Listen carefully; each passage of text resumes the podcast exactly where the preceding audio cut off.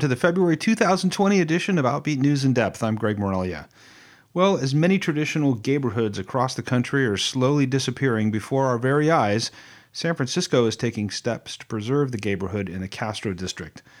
But the city's not alone. Some of those who have fallen in love with the Castro are stepping up and together have formalized a designated cultural district. Tonight, we'll talk with two of the board members of the newly formed LGBT Cultural District.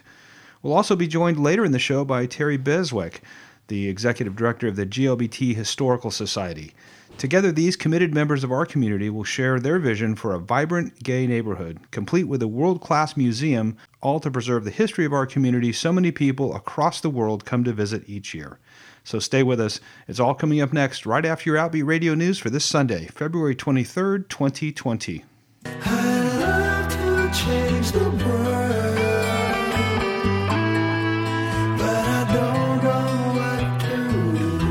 This is Greg Moralia with your Outbeat Radio News for the week of February 23rd, 2020. Last week, a major Christian website published a column saying that 2020 presidential contender Pete Buttigieg is, quote, deserving of death, end quote, and worships Satan because he's gay. Charisma News, which is associated with the Christian magazine Charisma, published a column by Bert Farias entitled Gay Activism A Death Rattle of Our Nation. The article describes Buttigieg as a, quote, male presidential candidate who has a husband whom he publicly introduces and even kisses without shame, end quote. Farias, who's co founder of Holy Fires Ministries, stressed to readers that there is no gender called homosexual or transgender in the Bible. So being LGBTQ is actually a behavior that people can and should stop engaging in. He wrote, quote, Churches and clergy who have swallowed the lie of homosexual behavior, being elevated to gender status, are trophies of hell and Satan's prized possession, end quote. And then he called religious leaders who don't hate LGBTQ people, quote, pathetic, end quote. And a new study came out last week that says gay couples have less stress in their marriages than their heterosexual or lesbian counterparts. This, according to a team of researchers who studied the issue. Women in different sex relationships reported the highest level of distress in their relationship. Straight men and women in same sex relationships registered about equally, and male same sex couples the least. Michael Garcia, the study's lead author, told the New York Times that while it's been long recognized that women were likely to report the most marital strain, in reality, that's only women in opposite sex relationships. The study revealed that gay couples have an advantage when it comes to lowering stress levels. They divide household chores more equally, have more in depth conversations about their sexual relationship, and lifelong gender roles tend to give them more emotional autonomy and independence. The study showed that gender roles play into household chores, with women expected to do the bulk of the care work around the home. Same sex couples, however, tried to split feminine and masculine chores more equally based on individual preferences rather than relying on outdated gender roles. 74% of same sex couples share childcare duties compared to only 38% of heterosexual couples, where the woman is generally assumed to bear the responsibility for being the primary caregiver. Same sex couples of both genders also spent more time with their children than straight couples. And last week, the San Francisco Pride Board announced that it will not ban the participation of YouTube and the Alameda County Sheriff's Office from this year's 50th anniversary Pride celebration and festival. While the San Francisco Pride Board did vote on the matter during a public portion of the meeting on Wednesday, it held a closed session beforehand. Executive Director Fred Lopez issued a statement afterward that said there would be no ban. Lopez said, quote, We've decided as a board there will be no ban against Google nor the Alameda County Sheriff's Office at this year's Pride celebration. Instead, we are saying yes to inclusivity. For Outbeat Radio News, I'm Greg Moralia.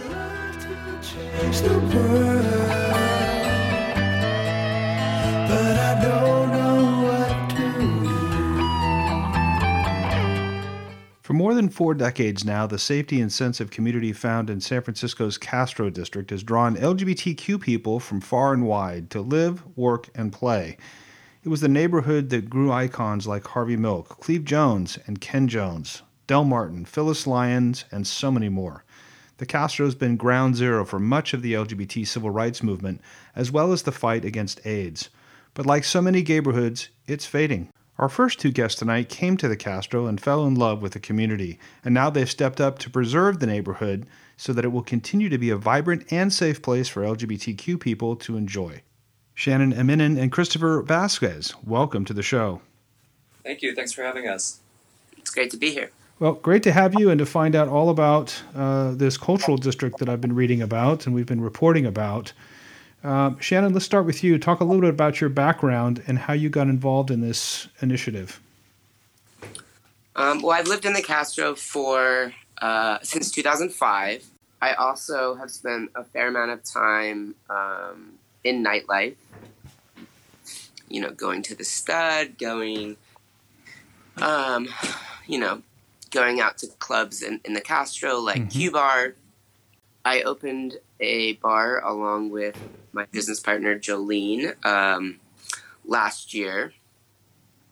Um, and uh, I had this moment at the beginning of 2018 where I was feeling very much like we were losing spaces. And mm-hmm. um, there was a lot of talk about how the Castro was changing and with all the vacant storefronts. Um, right. I realized that I, I hadn't I hadn't been showing up for my neighborhood. Um, so I went to a cultural district meeting, and I was really, really um, blown away by the diversity of folks who had shown up. Um, there were kids from Lyric there that said, you know, we're, we're here to advocate for space because we don't have we don't have any places to go. Um, and there were also people from Open House, um, so so um, LGBTQ seniors who felt the same way. And so, as a business person, um, you know, my mind sort of went to, well, how can we create uh, spaces for folks to be in? Um, and right. through that, through the cultural district meetings, um, I just realized that there was a, a, real need for folks to come together and to sort of take back the neighborhood. Mm-hmm. So, what what bar did you open? The the bar's called Jolene's. It's in the Mission at 16th and Harrison. Nice. And is it a gay bar or? Oh, it's a queer bar. Okay, nice.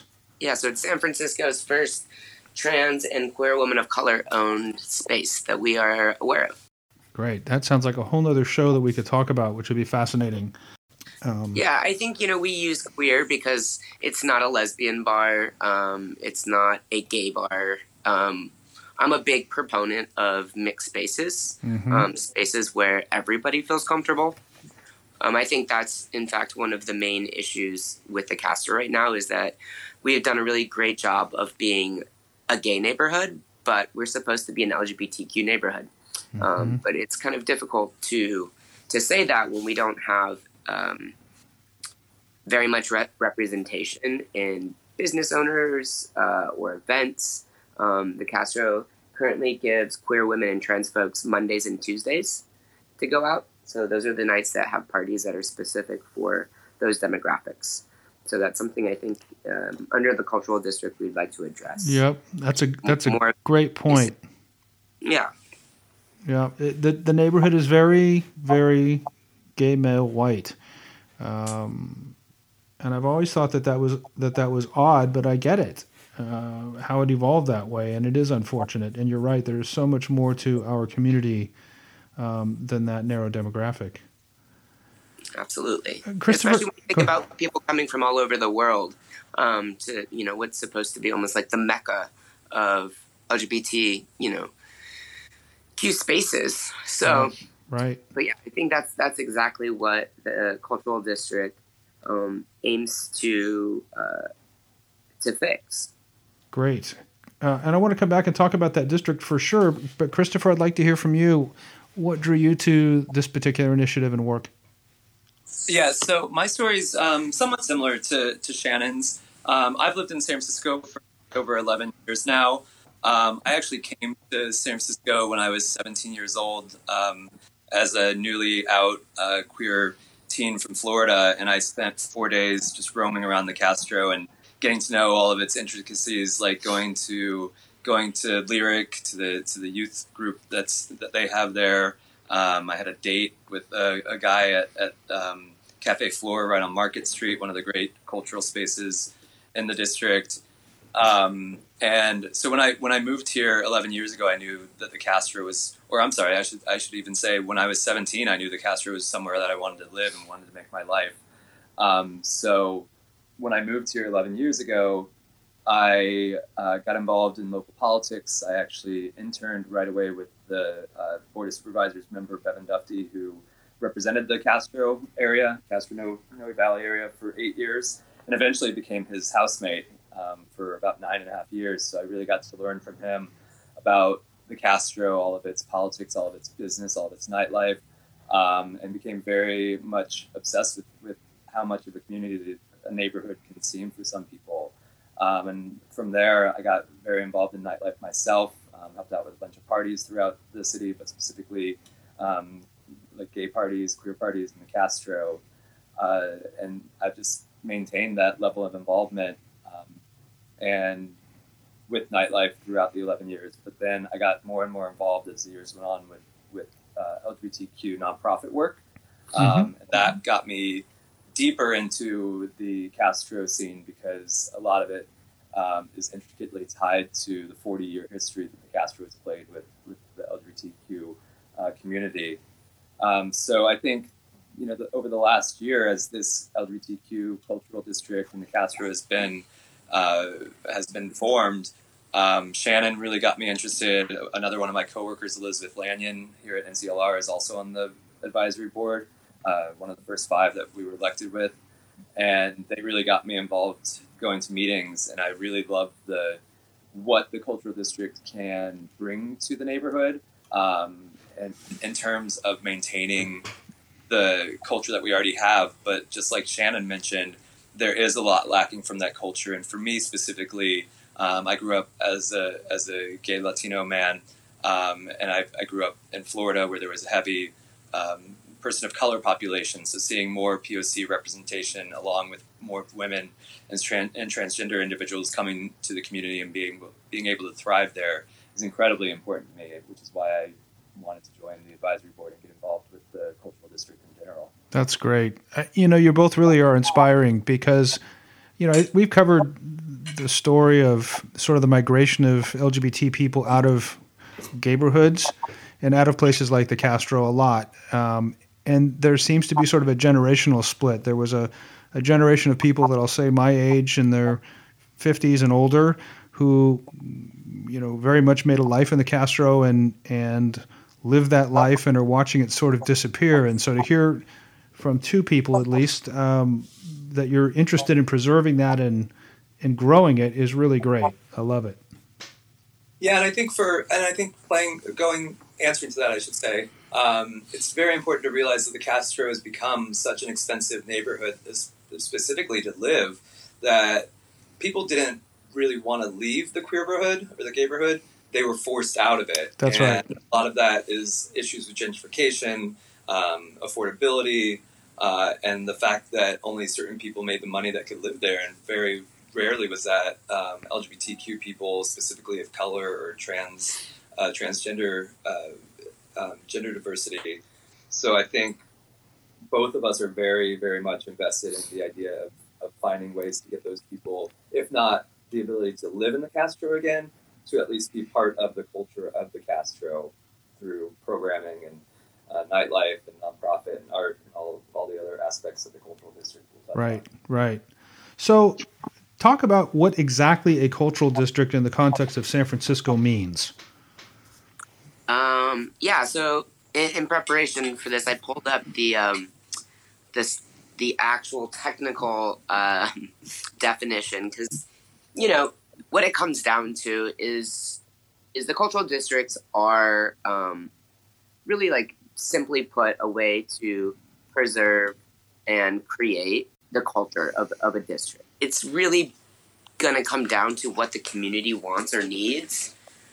Um, but the technical definition is um, it is a specific area within San Francisco that embodies a unique cultural heritage because it contains a concentration of cultural and historic assets and culturally significant enterprise art services or businesses. So, like Chinatown, Japantown, those yeah. are, I would assume, are established within San Francisco as cultural districts that our listeners could identify with? Yeah, I don't think actually Chinatown has a cultural district, um, but Japantown was actually the first cultural district huh? that was established. But some of the more some of the more prominent ones that have been established since there's um, the um, Filipino uh, cultural district in Soma, where there's also um, the Leather LGBTQ cultural district. And we should note that the Castro LGBTQ cultural district is actually the third um, LGBTQ specific district in the city. Um, the first one was, of course, um, the Compton's uh, transgender cultural district and the Tenderloin, and then the Leather LGBT cultural district, and now the Castro cultural district. But since then, there's been a number of other ones. There's the Latino Cultural District, Calle um, 24, down on 24th Street in the Mission, um, and a handful of others around the city. So we are actually the, the newest of probably about 10 cultural districts now, I want to say. Yeah, I believe Bayview. Bayview um, is one for the African American community. Yeah, they're, they're supposed to be coming online next, I believe. Okay, and so these are districts that are formally recognized by the city of San Francisco, right? Correct. Correct.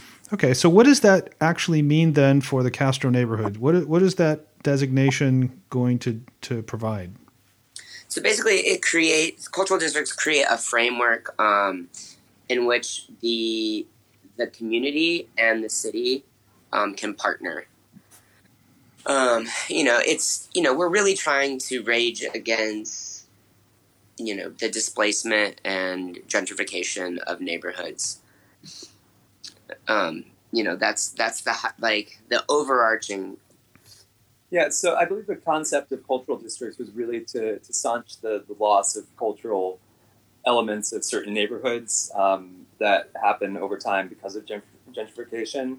Um, and it really, I mean, Japantown being the first one was an obvious example because of, of the the, the creation of Western Addition and the almost near destruction of all of Japantown in the 50s and 60s, there was very little left. So they wanted to maintain what culture was there. The city wanted to find a way to maintain what culture was there, uh, was still there. Um, and the same with the Latino Cultural District down in, in, the Mission, because as we know from from watching the news, the gentrification through the Mission has been some of the worst. Um, but when when the cultural districts first started up, they were a very loose idea there wasn't any real concept behind them other than naming them and bringing recognition to a neighborhood for having cultural um, significance. But since then, um, back in 2018, Hillary Ronen, one of the Board of Supervisors members, um, codified exactly what a cultural district would be.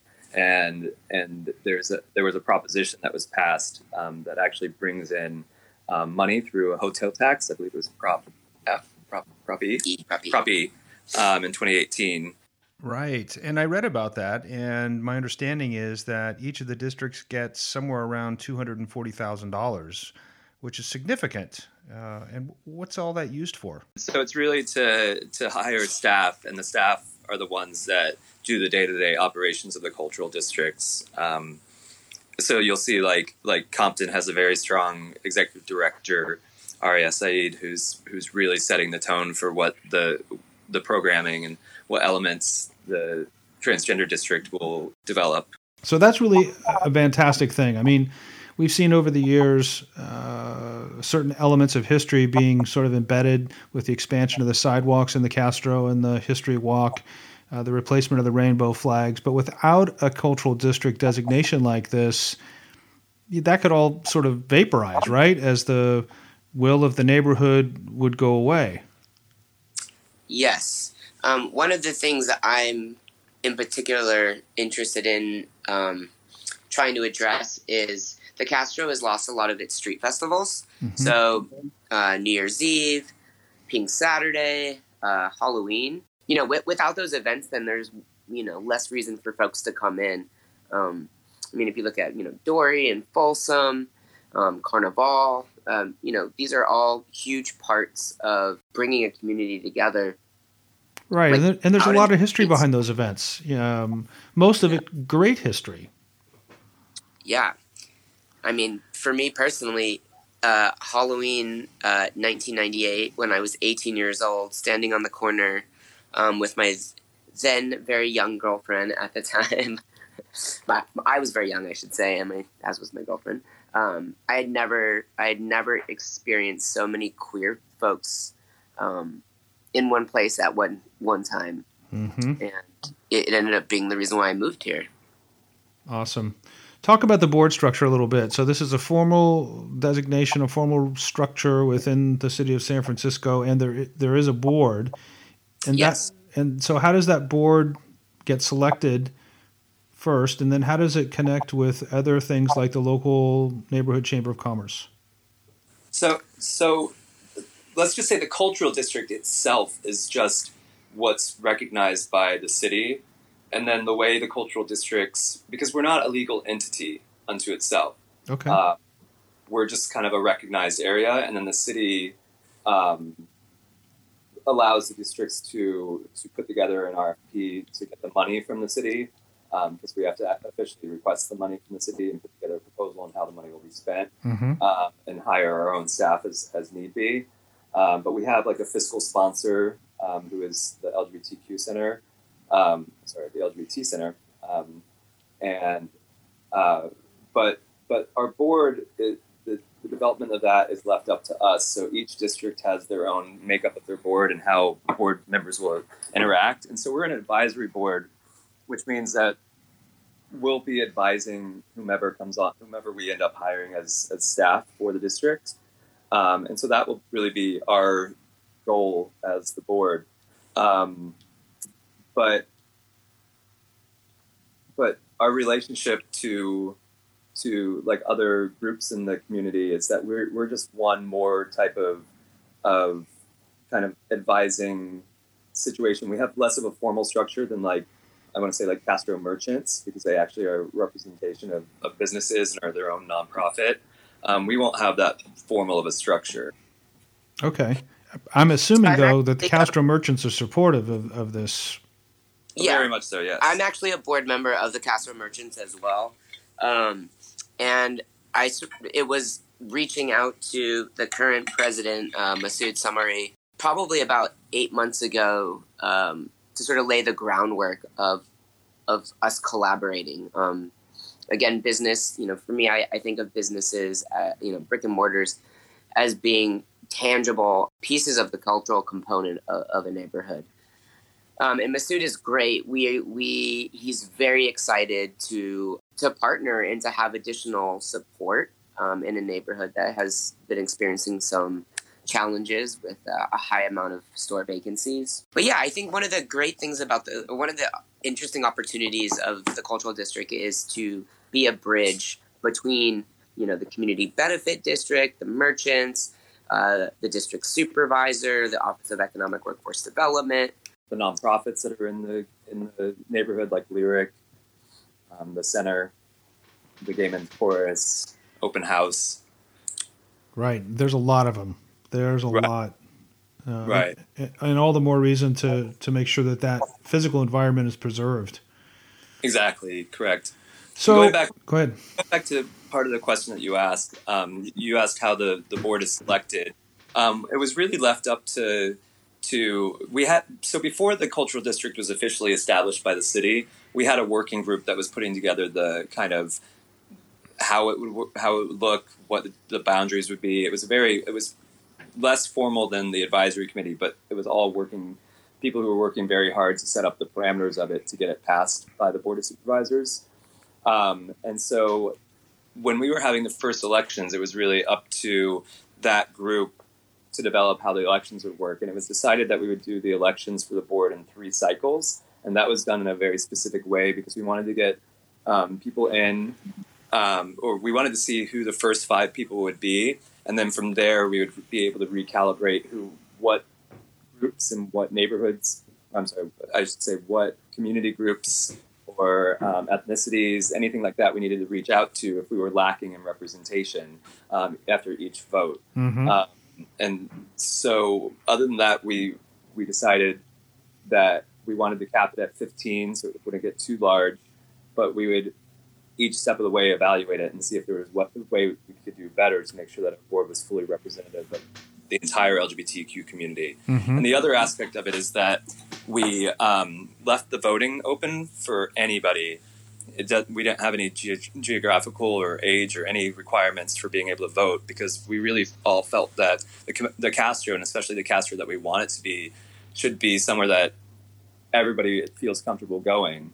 Um, and it touches on every LGBTQ person's life that visits there. So anybody who wanted to be a part of that voting process should be a part of it. So you say you have 15 seats. Are they all filled? No, so we've actually only had one election so far. Oh. Of Shannon and I were the first five members. Okay.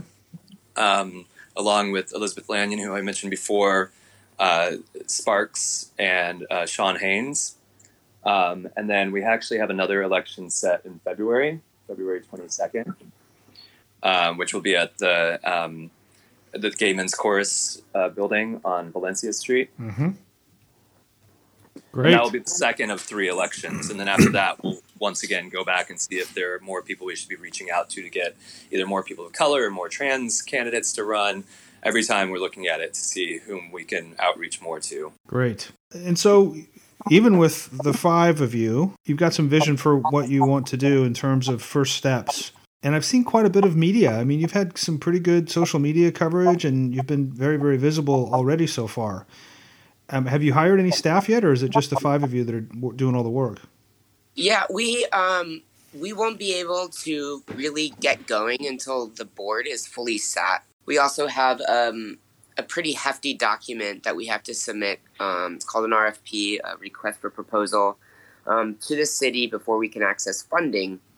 And once we access funding, we'll hire um, an executive director or um, you know eh, the the leather district calls it a district manager so we haven't really settled on any on the title yet. Um, and then one of our ma- our first main um, task is going to be to hire um, an outside organization to complete um, a needs assessment. Mm-hmm. so once that has been submitted we'll have several town halls to get additional feedback from the community. And from there we'll be able to start implementing um, programming based on uh, the response from the from the community. Sounds like a great way to go. And boy, do you have some big issues to weigh in on, right? We sure Everything, everything from you know remodeling Harvey Milk Plaza to the horrific homeless problem, Yeah, just to name Yeah. a couple. Absolutely. And and I know for a lot of us, some of the biggest work that we want to do is working with the supervisor's office to figure out how to how to end this rash of of uh, retail vacancies that has made the neighborhood much less inviting. Exactly. Um, finding ways to support LGBTQ businesses that have disappeared over the past few years. Um, like currently, I, I'm sure if you live in the area, you know that Cafe Flore is currently sitting mostly closed, um, only open for private events, and, and that's something that we really want to find a solution to. Right, right. No, I know. It's just all the restaurants that have been there for a long, long time seem like they're they're disappearing, um, along with a lot of small businesses, and that's always a shame to see. So I'm curious. You both seem to have a very, very good vision of what you want uh, to see in the Castro. If you look out five years from now, give me a description of how this historical district will manifest itself and how the neighborhood will look. Well, well, let's preface it just by saying, like, like obviously we have our own visions, like personal visions, and we've had some talks amongst the first five members. Sure. But really, we won't we won't set a strategic vision for the cultural district until all fifteen board or up to fifteen A- board. absolutely. Yeah. and I'm just I'm looking for your own individual perspectives. If Oh, absolutely. as you absolutely. as you daydream about what that neighborhood's going to look like in five years and the role of the, the cultural district, tell me what you see. I, well, I'll go back to when I was 17. Like I, I came to San Francisco, like I said, when I was first coming out, and to me, walking down the street and for the first time seeing two men holding hands openly and without fear of retribution was this like extremely bright guiding light for me and, and showing me that there is a future where LGBTQ people are accepted and not, you know, discriminated against.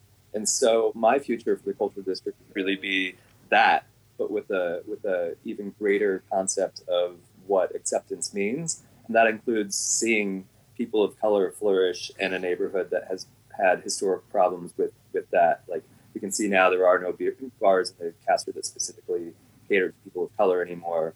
um, but also to see you know the the a lot more inclusivity and acceptance of our trans brothers and sisters who have historically had problems in the Castro being able to get into venues or be in leadership roles with nonprofits and and, uh, and events that are held there. So that for me would be the, the greatest overarching concept. But Then also just finding ways to to make the neighborhood more vibrant and and accepting, um, be it through art or through cultural events like Shannon talked about. Um, those would really be my first big, um, like, great ideas for the next five years. Mm. Nice. Shannon, how about you? Would you close your eyes and look out? What do you want to see? Um, I see um, a corridor that has no vacancies. Uh, I see lots of queer people from all over the world um, shopping, dining, going to cultural events, um, going to the GLBT museum, going which will have a much larger home. Um, the Castro Theater will have lines down the block. The space will be beautiful. Um, more greenery, more culture happening just on the street, street performances, um, and a lot more art. Sounds good to me. So, where can people go to learn more about this new cultural district? Um, you can go to castrolgbtq.org. We also have an Instagram and Facebook. Great. So, all over social media, you can follow all of the developments uh, as this new effort unfolds. And if you miss those websites, we'll put them on our own website at outbeatnews.com. Just click on show notes at the top of the page, and we'll have it all there for you. Well, Shannon and Christopher, thank you so much for the work that you're doing and for really stepping up. And again, as I'll, i said at the beginning of our conversation, really inspiring um, sort of a new movement to preserve the Castro. Well, thank you. We're, yeah, we're excited well, about it.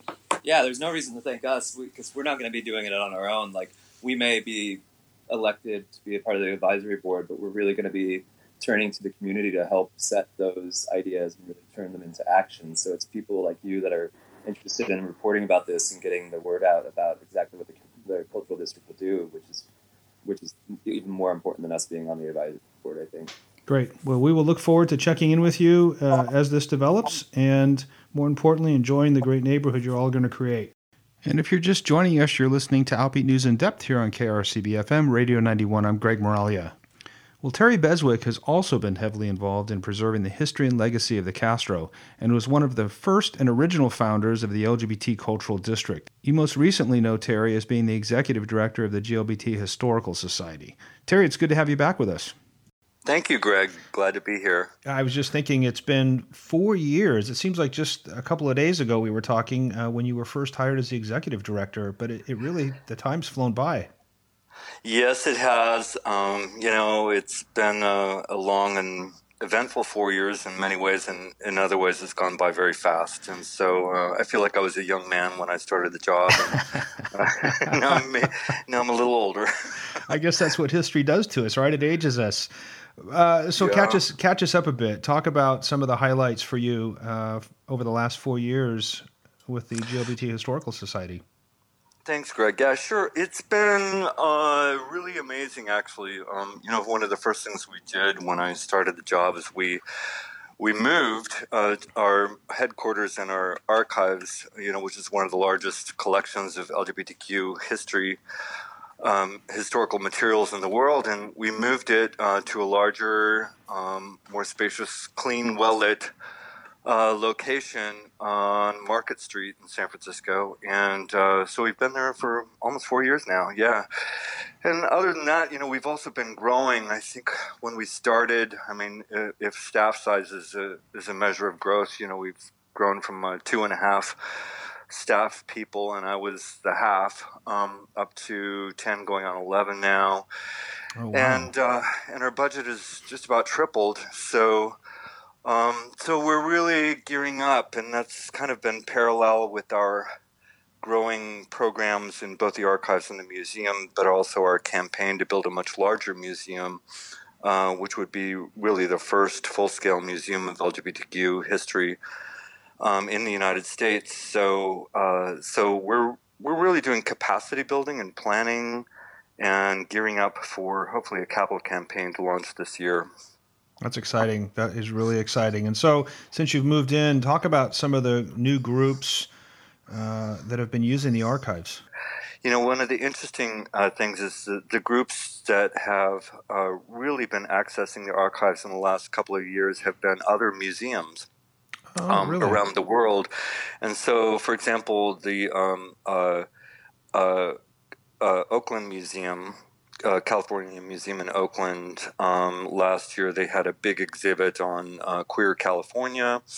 And uh, they borrowed, I think it was about a third of this very large exhibit were, were materials borrowed from our archives. And so, you know, things like, you know, Sylvester, you know, the um, mm-hmm. Disco Queens, um, um costumes, and uh, Jose Sarria, who was the first person to run for public office mm-hmm. anywhere in the world in 1961, a lot of his materials. Um, and uh, also in Berlin recently, there, w- uh, there was an exhibit that included some of our materials, and really all around the world, the museum uh, in Washington, D.C., um, and so on and so forth. Uh, actually, the uh, San Francisco International Airport um, right. has a number of our materials right now as part of their Harvey Milk exhibit yeah. in the new Harvey Milk uh, International Terminal. And they're planning a new exhibit, which will be uh, actually a permanent exhibit that includes many of our uh, our uh, Harvey Milk collections. And so, uh, so you know, it's it's other museums that are really like tapping. And actually, we have a full time staff person now that his sole responsibility is to um, you know package artifacts and art to send across the world, and then to make sure that we get it back. So, yeah. um, so that's uh, that is having a, an enormous reach too. And part of the reason for that is because other museums historically have not always included LGBT um, uh, historical artifacts or stories as part of their exhibitions, and that's beginning to change. And I think that's a very good sign.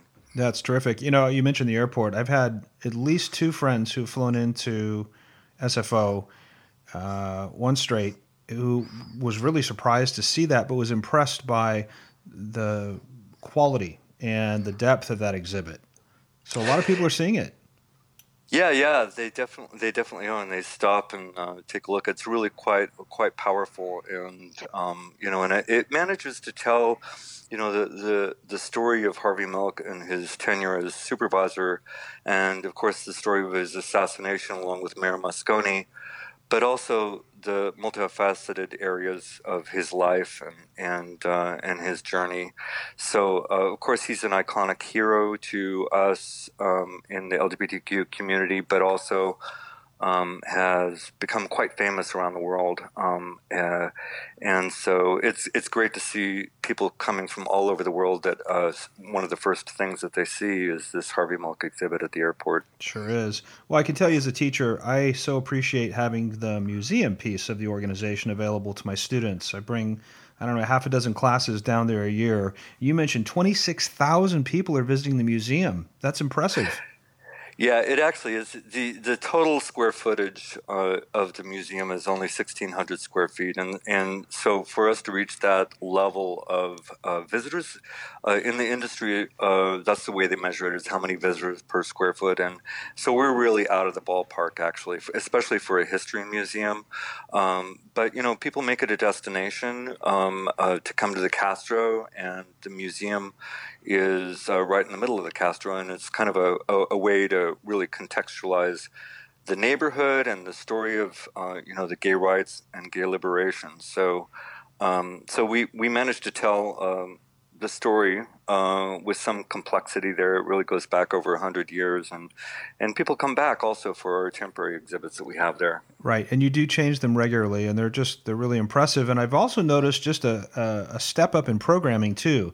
You've had, it seems, more speakers and more special events uh, in the space.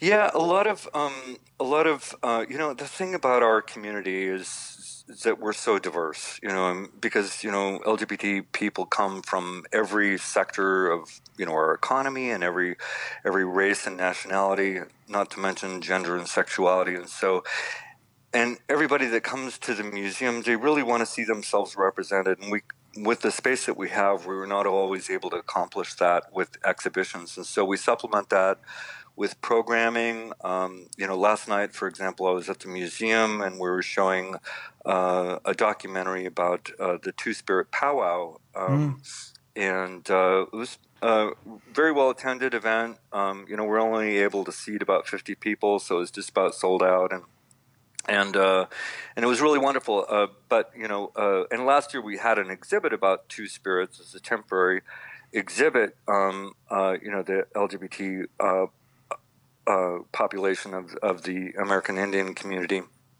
and but once it's gone, it's gone you know. Mm-hmm. So uh, so we were able to supplement that kind of exhibition with programming like that, and uh, in that way we uh, were able to sort of meet the demand that's uh, that's out there across the community. It's terrific. Well, on this show, of course, you know we're talking about the uh, fairly newly formed LGBT cultural district. Mm-hmm. And really, the, the greater conversation around the disappearance of neighborhoods, um, and and how cities like San Francisco and how local neighborhoods are trying to preserve the identity of a neighborhood as the gay people move out more into quote unquote mainstream America. Uh, talk about your experience. What have you seen? You've been in, in the city for a while, and what's it feel like to see the neighborhood disappearing? Well, um, you know, I, I, have lived in San Francisco off and on for um, all my adult life, and and uh, which is about 40 years. And, um, and so the changes are gradual, and as somebody that lives right in the middle of the Castro, you know, it's, it's kind of hard to track those sort of changes as being significant. I actually walk around the street and I, I, I say hello to, you know, every other person, it seems like, and, and 90% of them are LGBT. So, um, uh, so I, I don't see that the neighborhood itself is disappearing, but I will say it is part of a trend. You know, we've lost several LGBT neighborhoods across the city over the last uh, couple of decades that are just gone or disappearing, and the Castro is much less gay than it used to be. So, uh, a lot of the times, uh, you know, people come to the Castro. Um, but don't necessarily live here who are LGBT. Right. So, so, um, so it's kind of become, uh, you know, a place to go and play. Um, you know, to go to, you know, things like you know programs at the museum or whatever. But um, this is um, a, a, a, trend that's across the world in terms of the uh, the changing demographics. And you know, there's a number of speculations and theories around why that is. Uh, you know, I think the most common explanation is that um, you know it's it's much more expensive to live here, um, right? And so it really doesn't. So it affects young people. It affects people. Oftentimes, queer people are disenfranchised from their their their families or their communities across the country. And in the past, they have come to San Francisco as a place of refuge. Um, even if they experience that now, and maybe that's less uh, less common now, but even if they experience it now, they uh, may not have the option to come here. I, you know, when I came here, it was like you know you could get an apartment, a flat for a few hundred dollars, and now it's like a few thousand dollars for a studio. You know, um, so uh, you know, so so people end up sharing. You know, I have a few roommates here actually. We're thinking about another one, but uh, um, it's so you know it's um, it, it's it's harder it's harder to um, to find that safe place. And the other thing is, the other theory is that you know we don't need our safe spaces as much as we right. used to. You know. Right.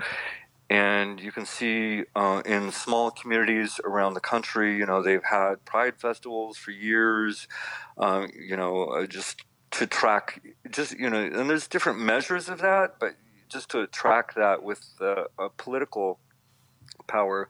There's many more openly LGBT people in elected office across the country. Now we have a serious candidate for president who's openly gay. Um, and so, you know, so the question is, you know, do we need to uh, wall ourselves off and and declare this as uh, you know gay only territory? And you know, the, you know, there there is still a need for safe places. There's still a need for people to socialize, I would say, and to um, uh, you know share our stories. Um, and so, uh, and also, you know, as the historical society, our, our role is to collect and preserve and share our stories, our histories. But um, but we also feel like it's important to preserve the living culture, um, and uh, so we, we were involved in forming uh, the uh, Castro LGBTQ Cultural District uh, last year. I actually called the first public meeting and spent about a year facilitating all the community meetings leading up to the passage of the legislation by the Board of Supervisors uh, unanimously. And uh, when it was signed by Mayor Breed, I kind of withdrew, and um, I'm, uh, um, you know, focusing on my museum project. Um, but uh, you know, I'm excited about it because it gives, provides another place for people to participate in identifying what's important about our community and our culture, and finding ways to uh, leverage public funds uh, to support those uh, priorities. Yeah. Well, and it really does seem like the city, as well as the local neighborhood and the merchants, are really behind this idea of preserving the Castro as uh, an LGBT neighborhood and, and, and, preserving that whole identity. I mean, uh, when the city bumped out the sidewalks a few years ago, there yeah. the, the, the history walk was created. So there's mm-hmm. a lot of opportunity to learn about people uh, who are icons in our history. So, how do you see that and, and efforts like that connecting with your vision for the museum? Well, uh, you know, the uh, museums are you know they're changing the whole uh, the whole concept of a museum is much different than it used to be. Um, it used to be you know a, a, a, walled off place where you just go in and look at the dusty exhibits, and and and now they're much more open. They're sort of involved parts of the community, um, and you know, with our museum we have a community curation program where members of the community can come in and stage exhibits and put on programs. Um, and then we also get out in the community um, and do events in other places and get involved in things like the cultural districts. And so um, it, it's all you know part of an effort working together. Um, you know, the merchants are interested in part, I think, um, in maintaining the queer identity of the Castro because it's a draw. You know, whether people are queer or not, you know, they, they want to come and um, sort of experience that thing that is a part of uh, the fabric of San Francisco. Um, and if you don't come to the Castro, then you know, have you really visited San Francisco? I don't know. I mean, it's it, it, to me, it's a part of it, you know. Mm-hmm. And so, um, so the museum, you know, uh, sort of is is part uh, part of all of that, uh, but it's also a place for us to uh, celebrate and uh, experience all the different facets of our community and our history. So, um, yeah, so I'm excited about our progress on that.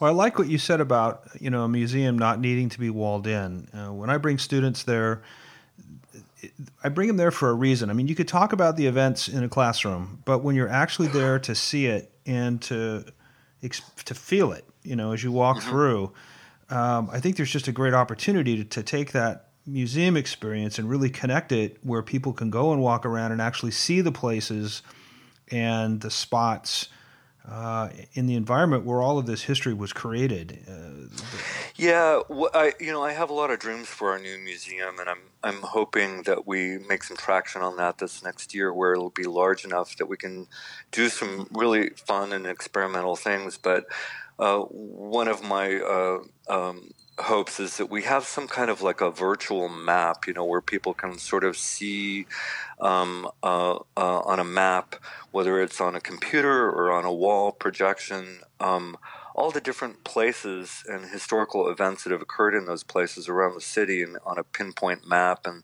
and and and be able to interact with that, just like see um, video and pictures and um, uh, stories uh, that help to uh, explain sort of the, the chronology of the changing LGBT life of San Francisco over the last, you know, 150 uh, years. And so, um, so uh, you know, we so we have some great ideas about the things that we can accomplish with more resources and more space, um, and uh, so we're exploring uh, different sites right now, and uh, and I think um, uh, uh, it's going to be an amazing, amazing opportunity for us to really carve out a niche for uh, queer history in San Francisco. Yeah, you know, I'm just thinking about uh, the changing technologies as well. Mm-hmm. Um, you know, I, I know Cleve Jones put together a walking audio tour that was sort of GPS based, and you could plug in and hear him tell you about all these different uh, spaces without him actually having to physically take you to them. And I just have this vision of you know going to the museum as a as a tourist, um, like you would now. I mean, you can put on some headphones and hear some audio clips inside the existing space. But wouldn't mm-hmm. it be mm-hmm. cool to be able to take that, go through the museum, see that map that you were talking about, and then go out into the actual neighborhood itself and go to see where Harvey's camera shop was and where the elephant walk was and you know all of those all of those space, spaces having the museum guide you on the way exactly. Greg we're going to have to get you on our planning committee. That's um, uh, uh, exactly the kind of thing that we need. Yeah I, I i love it of course. And again being a teacher in, in lgbt studies those kinds of things just really really excite me for students because i've seen how being there for them really makes that history come alive yeah, I think um, you know your students and uh, other students in San Francisco are really lucky to have uh, those kinds of opportunities. A lot of a lot of kids, you know, in places like Modesto or you know Thousand Oaks or whatever across California, they don't have those opportunities. You know, right. and uh, yeah, that's one of the projects we're really focusing on this year is how we can try to uh, get our stories out into the classrooms across the state uh, this year. So cool. So let's go back and talk about your vision for this new museum space. I mean, uh-huh. gosh, commercial property really anywhere in the city, but especially in the Castro is so expensive. Mm-hmm. But but putting putting the fundraising part aside for a second, you know, as you mm-hmm. close your eyes, describe for me what this permanent larger museum space is going to be like and where do you see it being located? Yeah, um, so we completed a set of feasibility studies that really explore different sizes and, and configurations for a new museum and research center. And uh, our as part of that process, which really engaged all the different constituent groups, we we really identified that we would like to have a permanent location first of all, because you know the, the only real defense against uh, gentrification in San Francisco is to really own the property. Um, and we'd like it to uh, combine both our archives and our museum into one place where there can be an interaction between uh, the exhibits and the archives that's much more dynamic and creates opportunities for learning. So, uh, and and another thing that we did identify is ideally we would like to be in the Castro neighborhood, um, in part because um, uh, there is uh, you know a built-in audience here. Um, uh, tourists uh, constitute about seventy percent of the visitors uh, mm-hmm. to our current museum. People from outside the Bay Area and uh, so, uh, so, you know, and we recognize, you know, that that's that's a big obstacle to place to try, to try to uh, identify a space that's large enough. Um, we do want to have at least uh, twenty thousand square feet ultimately in order to be able to achieve those objectives. Um, and uh, you know, as I said, currently we're you know um, at about ten percent of that. So, uh, so that's a significant increase in size for us.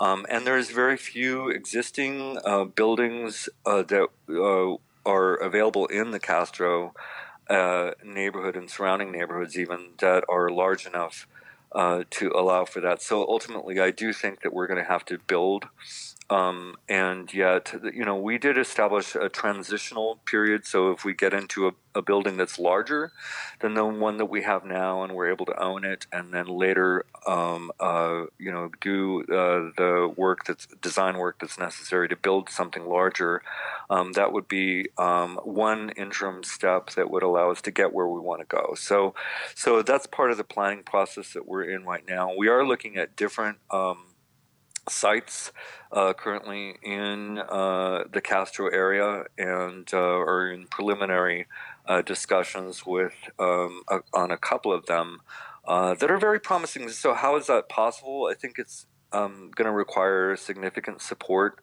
um, from the city as well as the private sector.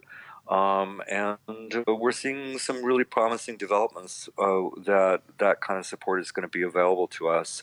Um, and then, um, you know, you you mentioned the fundraising. That is going to be key uh, because you know currently our budget is 1.5 million, and to um, to establish and to maintain a, a, museum that's much larger, a full scale museum like that, it will require us to um, uh, significantly increase that budget. So.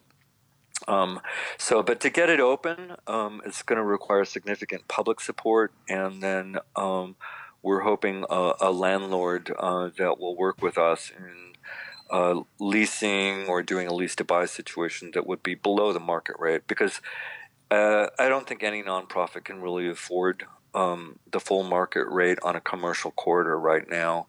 Um, uh, on the level that uh, we're talking about uh, for an arts and culture organization, certainly. So, uh, so that's that's kind of the big picture um, into the weeds a little bit for you know our planning process but um, we're very focused and uh, you know it's the kind of thing where you know you set a goal um, as we set this goal a few years ago and we have no idea how we're going to get from a to z but we just do the next step and hopefully uh, keep moving the ball forward well you've got a great plan and uh, a great vision for what it's going to be and I think you know some infrastructure now with the formation of an LGBT cultural district in place. It sounds like the city's behind you. Mm-hmm. Tell our mm-hmm. listeners where they can go to connect with the GLBT Historical Society and start supporting this effort.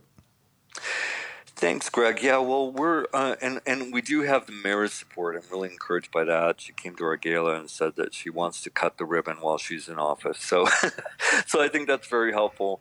Um, but we really need um, every everyone's support, um, whether it's to join us as a member or you know make a small donation or just visit the museum. And the best place to find out about us and how to become a member is on our website, uh, glbthistory.org, um, and we're all over social media as well. Uh, Facebook, we have a very active uh, Facebook group or uh, page, and uh, yeah. So um, if people um, want to drop by our museum, we're down on 18th uh, 18th and Castro Street uh, at 4127 18th Street. And, you know, it's a former laundromat, so it's fairly nondescript, you know, storefront, um, easy to miss, but, um, you know, also uh, easy to find if you're looking for it. So, yeah, um, best way is check out our website. Yeah, I think it's a beautiful space, and it, you would have a hard time walking past it and not at least looking at the videos and being drawn in. So, uh, it is a yeah. great opportunity. And if you miss those websites, we'll have them on our own website at outbeatnews.com. Just click on show notes at the top of the page. We've been talking with Terry Beswick, who's the executive director of the GLBT Historical Society. Terry, great to get caught up with you. Greg, thanks so much. You're awesome. And that wraps up our hour. Be sure to tune in next Sunday night for Outbeat Radio's Living Proof with Sheridan Gold and Dr. Diana Greer. That's at 8 p.m. and only here on Radio 91. In the meantime, have a great week and thanks for spending your Sunday night with us.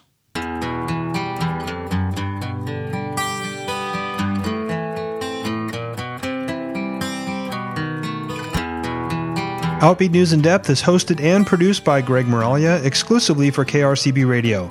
Podcasts of our programs are available for on demand play on our website at OutbeatNews.com and on iTunes, TuneIn, Google Play, and Stitcher. Follow us on Facebook and Twitter for updates from Outbeat Radio News all month long. I'd love to change the world, but I don't know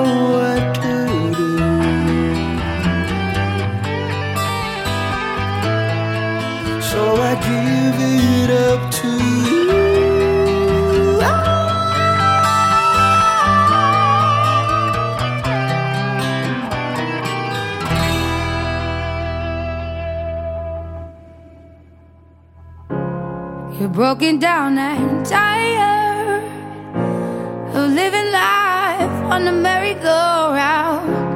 And you can't find a fighter, but I see it in you, so we gon' walk it out. Move mountains, we gon' walk it out and move